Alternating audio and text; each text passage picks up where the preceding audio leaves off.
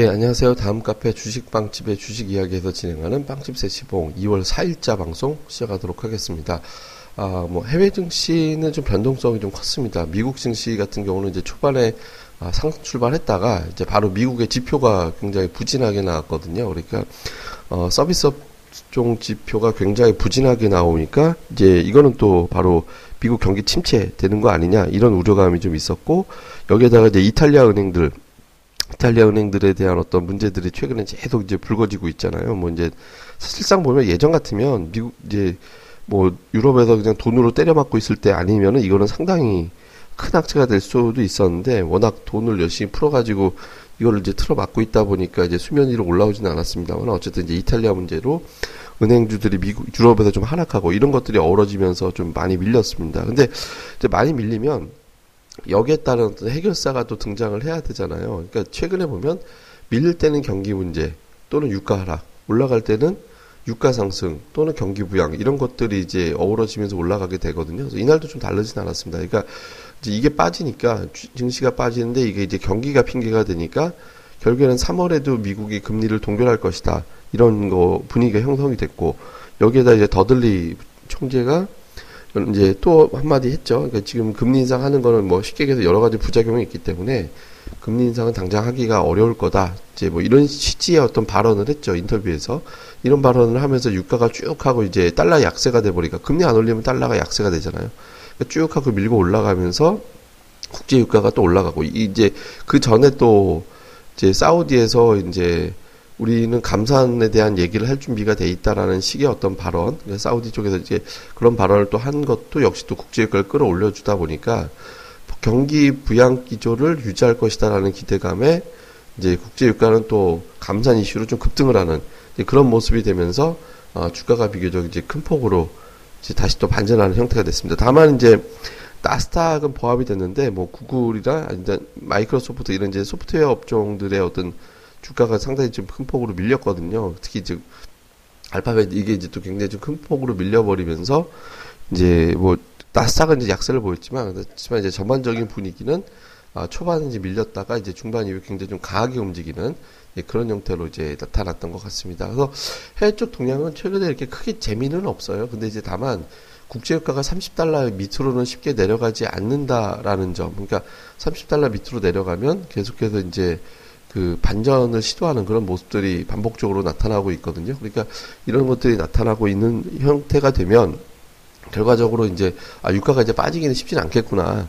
라는 식으로 인식을 좀 하게 되거든요. 그러니까 그리고 조금 미국에서 좀 변화가 생기는 게 성장주에 대해서 그동안에 이제 뭐 구글의 어떤 주가 강세가 굉장히 두드러지는 형태가 됐잖아요. 근데 이제 그거에서 이제 소프트웨어 업체, 그러니까 하드웨어 업체에서 소프트웨어 업체로 이제 중심이 넘어가는 게 아니냐 이렇게 됐었는데 이제 그쪽에서 좀 약세를 보이고 오히려 하드웨어 업체들이 조금 반전을 하는 그런 움직임이 또 나왔다라는 점. 그러니까 이제 조금 그게 이제 우리 증시에는 조금 더 그동안은 좀 유리한 형태. 우리나라가 좀 대형 IT 기업들이 그쪽 기업들이 많다 보니까 하드웨어 업체들이 가는 게 조금 더 유리한데 이제 그게 만들어졌고 또 진리드 같은 제약주들이 반전 나온 점도 우리 시장에서는 낯싸게 빠졌다 하더라도 뭐 그렇게 이제 나쁜 분위기로 가지는 않을 것 같습니다. 이제 비교적 괜찮은 흐름이 나올 것 같아서 야간 선물도 좀 괜찮았고 한국 지수도 좀 좋은 편이었고 또 특히 엔달러 환율이 121엔까지 넘어갔었잖아요. 그러니까 엔화 약세가 됐다가 엔화가 초강세가 되면서 117엔으로 뚝 떨어져 버렸거든요. 그러니까 이런 점들은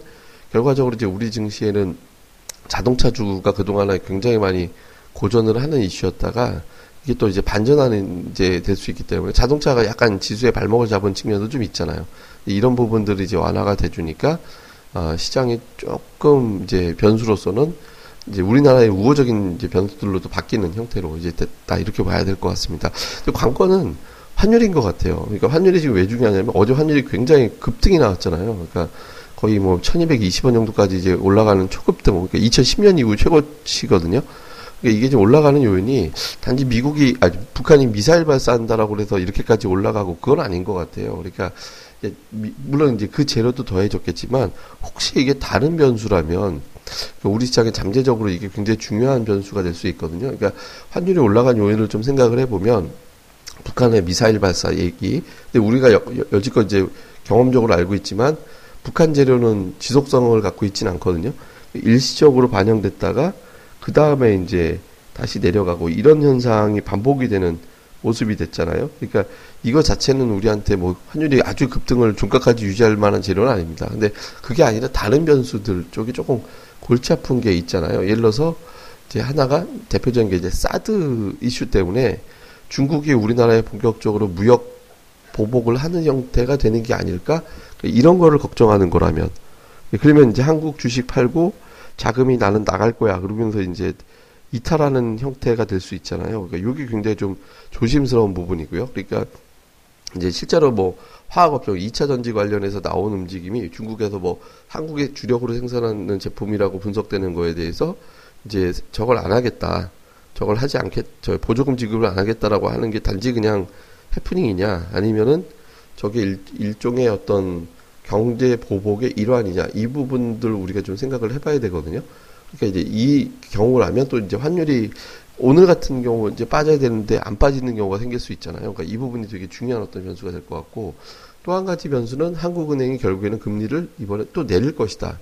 그러니까 이번 또는 3월에 미국이 어차피 금리 인상을 천천히 할 수밖에 없는 상황이 돼버렸기 때문에 최근에 환율 방어라든가 이런 측면에서 금리를 내릴 것이다라고 이제 생각하는 경우가 생길 수 있잖아요. 그러니까 이 부분에 대한 어떤 베팅이 들어온 건지 이거 이렇게 조금 복잡하거든요. 물론 이제 금리 내리면 증시는 우호적일 것 같이 보이지만 저는 금리 내린다고 해서 증시가 추세적으로 좋을 거라고 생각 안 하거든요. 그러니까 그 금리는 1.75나 1.5나 주식시장에 미치는 심리적인 판단은 좀 비슷합니다. 그러니까 2에서 1점대로 내려오는 거하고는 또 다르거든요. 그러니까 금리 인하가 반드시 주식시장에 반짝 당기고 호재는 되겠죠. 근데 추세적으로 엄청난 이제 재료 다 이렇게 갖다 붙이기는 조금 애매한 측면도 좀 있거든요. 그러니까 이게 금리 인하에 대한 베팅, 다음에 이제 그건 뭐 근데 어쨌든 주식시장에 아주 나쁜 재료는 아니니까 그거는 금리 인하 자체가 나쁜 재료일 수는 없잖아요. 또 그러니까 그거라면 또 이제 별로 상관이 없는데 혹시 이제 무역 보복 같은 걸로 이어지는 어떤 그런 어떤 경계라면 조금 얘기가 달라지거든요. 그래서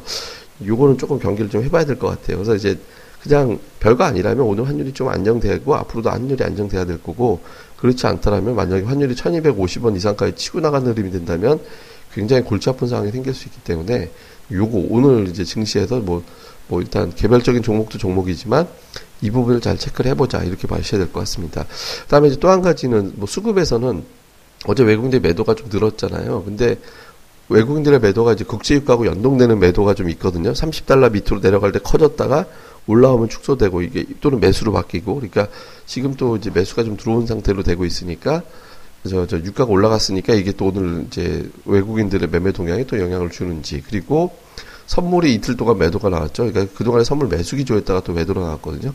그러니까 이 부분도 좀 같이 저 점검을 해보면 좋을 것 같습니다. 근데 전체적으로는 설 연휴 전에 이렇게 시장이 크게 방향성 잡기는 어려울 거예요. 그러니까 굉장히 방향 잡기는 어렵고 그냥 완만하게 위아래 이렇게 박스권 정도. 그러니까 1880가 뭐 이틀 남았으니까 1950 갈 리는 없고 그러니까 하여튼 그 정도 선에서 어떤 박스권 정도 유지하다가 연휴 끝나고 나면 이제 방향을 잡는 그런 형태가 될 가능성이 높다. 이렇게 생각하고 계시면 될 것 같습니다. 그래서 기존의 어떤 전략을 크게 후퇴할 필요는 없는 것 같아요. 뭐 건설, IT, 화학주, 다음에 이제 그 OLED, 바이오, 저기 전기차 이쪽에서 크게 이렇게 후퇴할 필요는 없으니까 이 상태 그대로 유지하면서 이제 시장을 좀 지켜보시면 좋을 것 같습니다. 예, 그러니까 뭐 조금 자세한 내용은 제가 이제 요 내용은 요약을 해가지고 카페에다가 다음 카페 주식빵집의 주식 이야기 다음에서 주식빵집 이렇게 검색하시면 되는데 그쪽에다 다 올려놓고 있으니까 거기 오셔가지고 어, 내용들 잘 살펴보시면 될 것 같습니다. 예, 그러면 오늘 하루 잘들 보내시고요. 저는 또 다음 방송에서 다시 뵙도록 하겠습니다. 감사합니다.